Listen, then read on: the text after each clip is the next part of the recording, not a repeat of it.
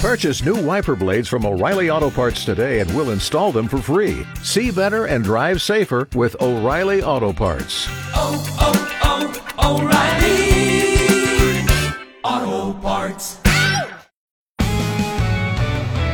Good morning. I'm Jeff Modes. Overcast 26, the wind chill at 17 at KFOR, FM 101.5, 1240 AM. It is 703.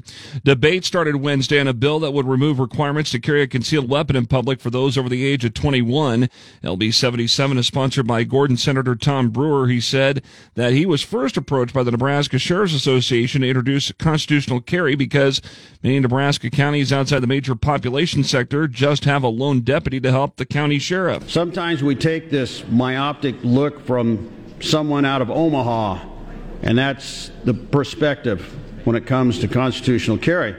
But step back for a second and look at the rest of the state of Nebraska. In Nebraska, getting a concealed carry permit does require passing a criminal background check, paying a $100 fee, and taking an 8 to 16 hour gun safety class. Officials with Lincoln Police and the Omaha Police Departments are opposed to the bill. Police on Monday arrested a 32 year old Lincoln man after he allegedly sexually assaulted an underage victim on 20 different occasions in the past two years.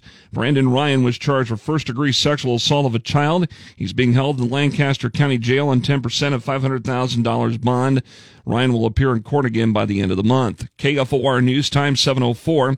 Police over in Council Bluffs Wednesday arrested an inmate missing for the past three months from the Community Corrections Center Lincoln. 37 year old Richard Reynolds was arrested on new charges and booked into the Pottawattamie County Jail.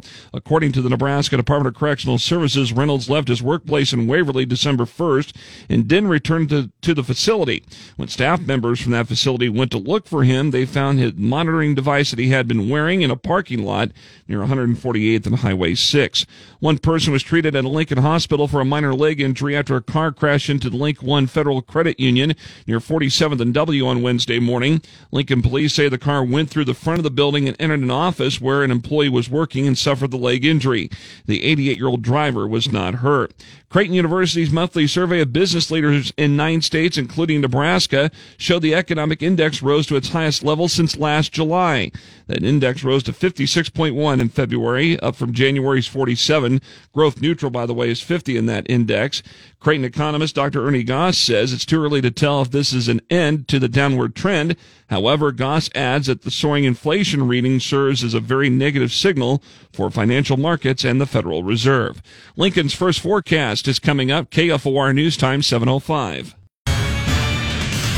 Lincoln's first forecast, cloudy all day today and a high of 40, staying cloudy tonight, a low of 28, then becoming partly sunny tomorrow, the high of 53, sunny and 51 on Saturday. Right now, overcast 26, the wind chill at 17 at KFOR.